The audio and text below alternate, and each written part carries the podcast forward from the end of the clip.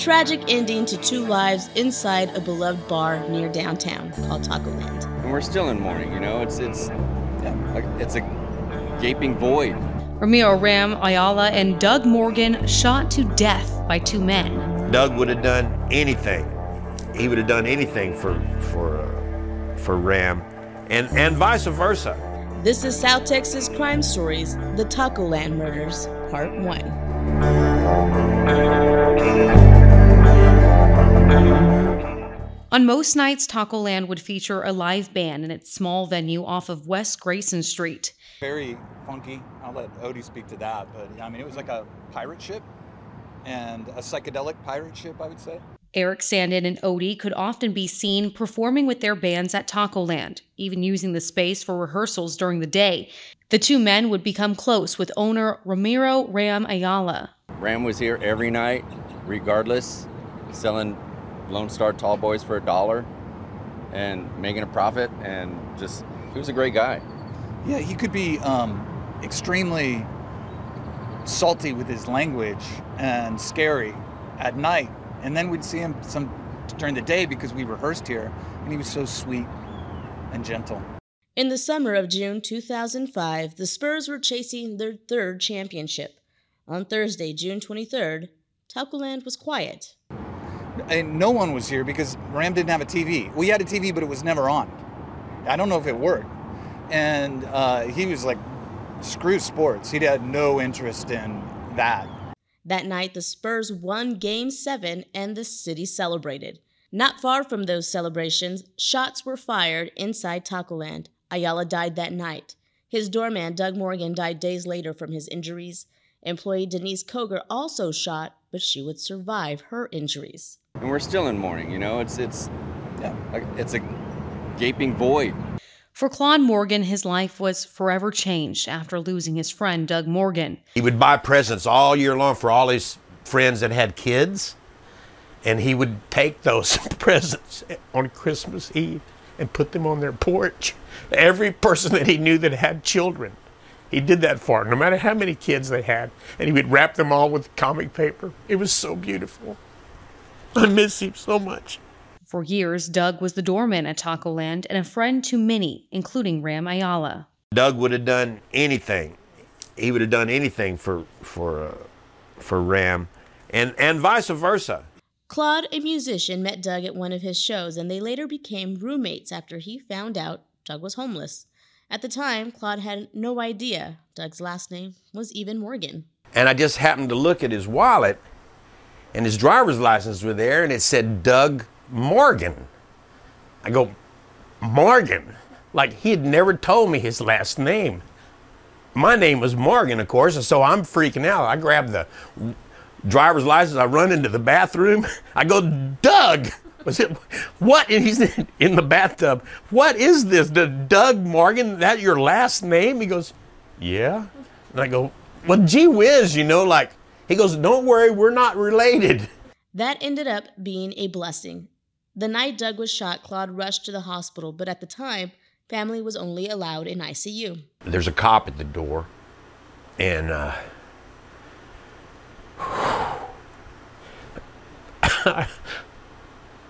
and I walked up to the policeman, and I said, "I'd like to see Doug."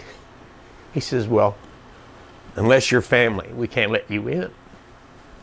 I said, Well, I am family. And then I thought about it for a second. I go, Heck, I reach in my wallet and I pull my driver's license out and I go, My name's Claude Morgan. That's Doug Morgan. That's my brother.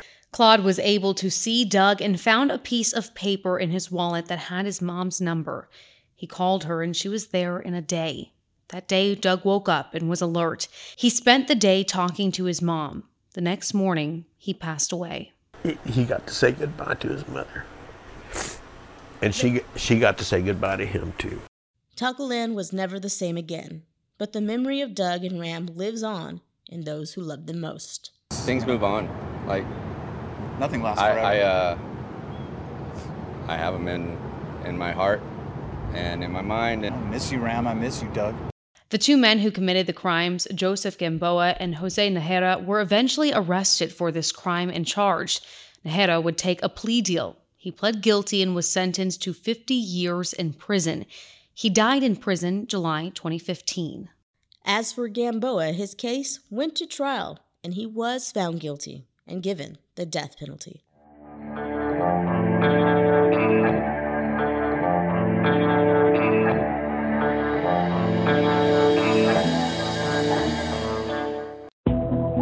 Hey, it's meteorologist Sarah Spivey. And meteorologist Katie Blake. We bring you the weather on KSAT 12 News, but there's a lot more to meteorology than just the forecast. We love to talk about all things climate, environment, science, and we even love to answer your viewer questions. And we need more than a few minutes on television to dive into it all. So we invite you to check out our podcast, Whatever the Weather. You can find interesting and informative episodes on topics like hurricanes, winter weather, drought, hail, and much more. But of course, we also also have some fun debunking weather myths and folklore and sharing what it's like to work in this field. Find this KSAT and Weather Authority original podcast wherever you get your audio. And check out the video version on ksat.com, KSAT Plus, and YouTube. Just search whatever, whatever the, the weather. weather.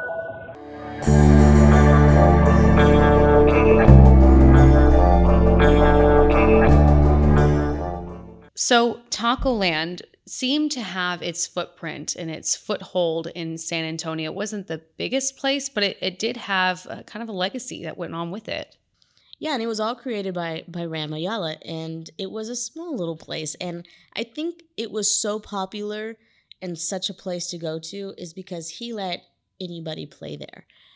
Eric Sandin, who you hear talk within this this episode, he said he had called and was like, "Hey, me and my band, we want to play there. Do we have to, you know, send in a tape? Do we have to try out?" And he was like, "No, just when what day do you want to play?" And that was it. That's how he conducted his calendar of of signing up bands to play. It was just like, "Okay, what day?" And it didn't matter if you were good, if you were not good, if you, you know, were huge or not. He would pretty much allow anybody to play there, and I think that resonated well in the music scene. I think that's great because it just showed he had a heart for people and said, give it a shot, take it or leave it. It's whatever you want to make it. And I think that's that's not something you see in a lot of different music venues. Um, so I think that's probably why he was in that place was so cherished and obviously the venue changed over the years too. Yeah, and the musicians also kind of described it as like it was like playing in your backyard. It was so comfortable. I mean, it was partially outside, partially inside type setting, and everybody seemed to enjoy being there. But it has changed. And going back to the early 2000s, that area of town doesn't look like what it does now. The Pearl has since developed. It's really nice and pretty, and it's very touristy now almost. But it wasn't always like that. When Tacoland at its prime, it was a little sketchy in that area. Um, it was dark, it was kind of grungy, but they all would comment how when they were there, they all felt safe. It didn't matter. It has changed. Um, after the the murders, it closed down, and it didn't open for quite a while. When it was reopened, it was still a, a bar. It was called Viva Tacoland. After that, it was a little more modern. Like I said, the Pearl was starting to develop at this point, so it was a little nicer, a little cleaner. And then they closed again, and now it is called Velvet Taco. It's an actual restaurant. It's interesting to see how it's developed. There's still some aspects of it are still there, some of the original walls. There's a big tree that's right in the middle that as some of the guys we spoke to for these were like everybody bumped their head on that tree. But it's still there. There's the tree. That tree I think is a, just as part of Tacoland as the building itself. It definitely isn't what it used to be and I know the guys that we spoke to, the musicians, said after it closed and after the murders, they even weren't the same. So it just shows you just how much of an impact it had on everybody. And and before we even started recording, you mentioned that there's a mural of of Ram at Velvet Taco now. Yeah, so they uh, put when Velvet Taco opened um, on the outer wall that faces the the street on Grayson there is a, a, a, mural of, of Ram, and it's really nice to see that even though it's changed, everybody will remember it as the original Tacoland and Ram being there. But Ram wasn't the only person, and I, I'm really glad we got to get to know and find out more about Doug Morgan as well. It was really nice sitting down with his friend Claude and learning about such an interesting character he was. Right, an interesting character and one who really left his legacy. You included in this story about how he'd give gifts to kids, and he was a man who was homeless, didn't have a lot himself, but still wanted to give as much as he could to others. I think that's just a testament of who he was. Yeah, and everybody you, you know we spoke to for these for these stories was like he never had the same matching socks on. He had his own kind of way of dressing himself and but he was just so friendly and so kind and and yeah to save money and to buy gifts all year long for his friends kids and then wrap them in newspaper comics is is just it just shows the type of person Doug was and he was called Gypsy Doug because nobody ever really knew how he ended up in Texas um, they ended up finding out later that he was probably from Louisiana. But it it it was really nice to sit down. Everybody always knew about Ram, Tacoland, but nobody really knew who Doug was, and I'm really glad we got to share that because he was such an interesting person. Right. His legacy is going to live on too with those people he touched all those years. We obviously have to get into what happened inside of Taco Land that night. Yeah, so the Spurs were playing, like we talked about. So it was actually quiet. Ram really didn't care for sports. He didn't. If he had a TV, they think the guy said it didn't even work inside the bar. So there was it was quiet. There was no music being played that night. It was just a bar that was open. There was several people, maybe a few people in there when two men showed up. Um, that would be Gamboa and Najera. And apparently they bought a beer, they played pool, and at some point Gamboa went up to Ayala asking, not asking, just saying, I, I want a beer to go. And he was like, Well, you can't take a beer out of the bar. You have to drink it here. Ram was known to be a little vulgar. And if you knew him, that was like, oh, that's just Ram being Ram. But somebody who didn't know him, it could come off as being rude and obnoxious. So I'm assuming that whatever he said to Gamboa in his in his way didn't go over so well and it ended up being an argument and that's when Gamboa shot him. And then they proceeded to rob the place and when they went up to Denise Koger, apparently Doug pushed her out of the way and they shot Doug in the process. But still went up to Denise. She gave them the money from two separate locations and then they shot her still. They only left with $200. So that just goes to show that they really didn't seem to care. They had no regard for human life at all. To to shoot and kill two people and then hurt someone else and then traumatize anyone else who was inside of the bar for $200? That doesn't make any sense. And also let's let's go ahead and give Doug his praise here to push someone out of the way when you see you just saw them shoot someone else. You know they are willing and able to do that and you're still going to push someone out of the way to make sure like to try and save their life i think again just shows who who doug was and his character. Nobody was surprised though. They're like that's who doug was. That's who he was. And claude in the interview we had with him was obviously very emotional but he was just really thankful that we we shared his story because it had never been sh- shared before and i'm glad we were able to do that for him and for his family as well yeah, that's that's really incredible. And so much of the details of that night came out through trial in 2007, which was Gamboa's trial. Najera didn't go. Of course, they took a plea deal.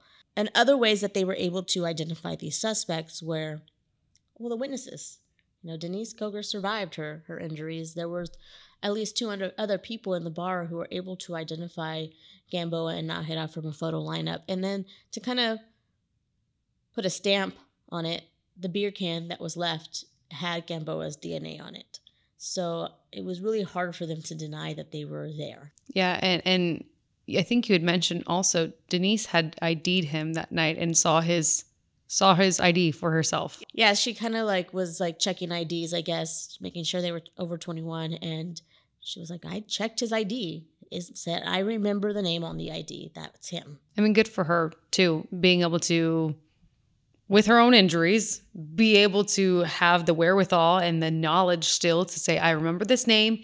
I can show you him in a photo lineup, and I know exactly who did this. Yeah, and we reached out to Denise and to see if she wanted to do an interview for these stories, and um, she never really responded. And I was told that she doesn't really like to talk about it anymore, which we completely understand. Yeah, it's got to be hard for her to think back on that time because she lost two friends a friend who saved her life and someone she probably worked for for a while and she was hurt in the process. So it's it's got to be tough looking back on that.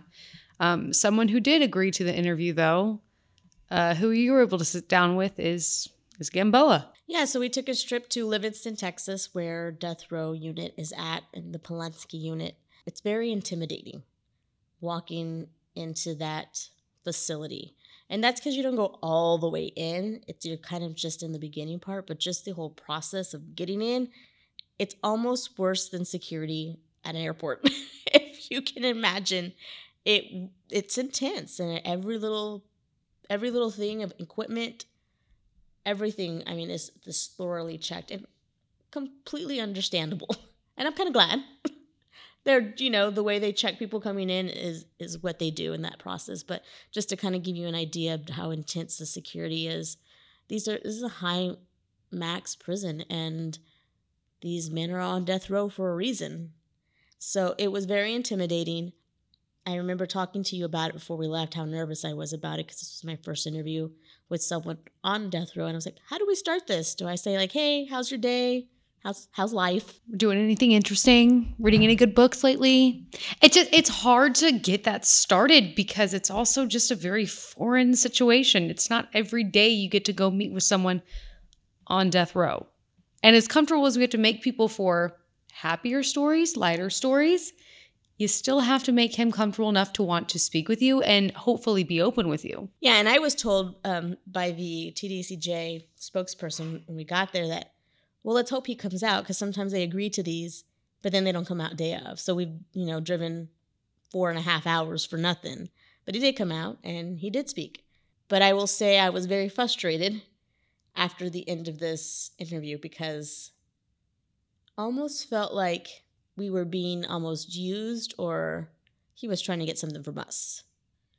And obviously he didn't understand the purpose we were there.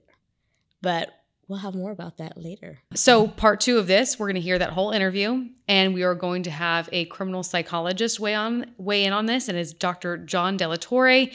This is his area of expertise. He weighs in on court TV, so it's going to be interesting to hear his takeaways with this whole interview because you were frustrated. Maybe he'll be able to sympathize with that too.